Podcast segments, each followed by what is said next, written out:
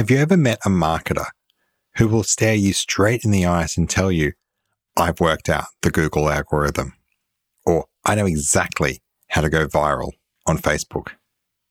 Chances are that person is standing right at the very top of Mount Stupid.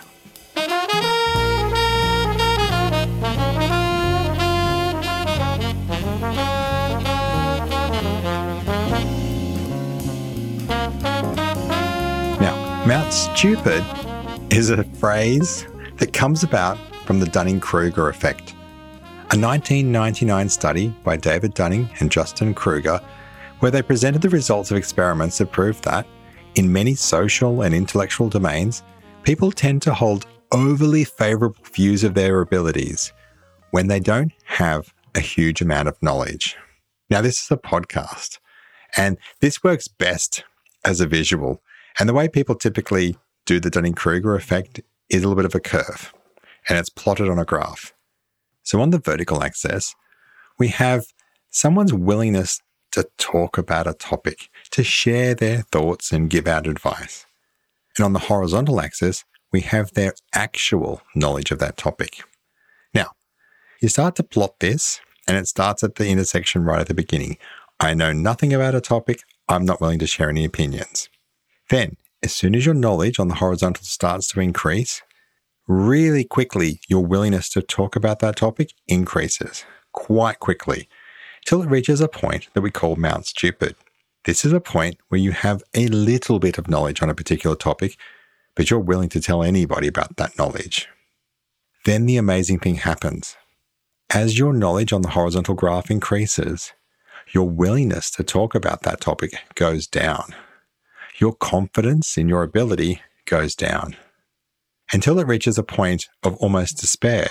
You've doubled your knowledge on the topic, but you are almost completely unwilling to talk about it because you've learned so much. You're aware of what you don't know.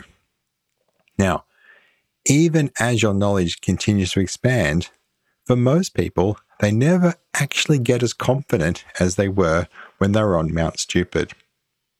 The most common place we encounter somebody with this kind of almost imposter syndrome side is when you get experts speaking on television or a radio, and the news anchor or the journalist is just desperate for that nice, concise one liner. They just want to say, yes, the economy is going into a recession. But the economists who spend 45 years studying this doesn't want to give a simple line because they know it's far more complicated than that. Now, we, as business people, as founders, we need to be super aware of this problem. We will be presented with domain experts all over our business, all throughout what we're doing. And I'm going to talk just about the marketers. The marketers typically don't have a huge amount of experience. They've learned one or two tricks. They've had one or two bits of success. And that's typically a trick. It's typically a hack that's relevant now maybe not even relevant anymore, and it's going to get undone. No one, not even the founders of Google, know exactly how the Google algorithm works. I first started doing SEO Google marketing back in 1996. I wouldn't even begin to pretend to understand how Google works. Not in the kind of detail give me that confidence. I've got a pretty good idea. Yet, on an almost weekly basis, I meet somebody new who comes to tell me all about what they know, standing at the top of Mount Stupid. And that's fine. I can smile, listen, and move on. I know better. I have more knowledge. But startup founders, no, you have to have your wits about you.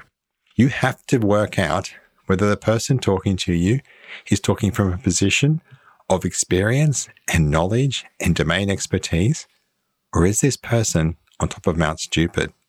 And the difficulty in doing that is the person at the top of Mount Stupid is almost always going to be more convincing. Their quick tricks, their hacks.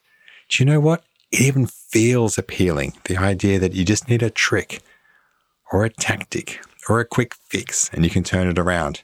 When in reality, the fundamentals of marketing have never really changed. So, I'm going to leave it there and just challenge you as a business owner, as a founder, Next time someone comes selling you their expertise, just stop and think. If this sounds so compelling, what is the experience of this person? What have they been through to get to this position? Or are they coming with a little bit of knowledge and standing convincingly right on the peak of Mount Stupid? I hope you've enjoyed the episode. If you have, you know what to do. And until next time, cheers.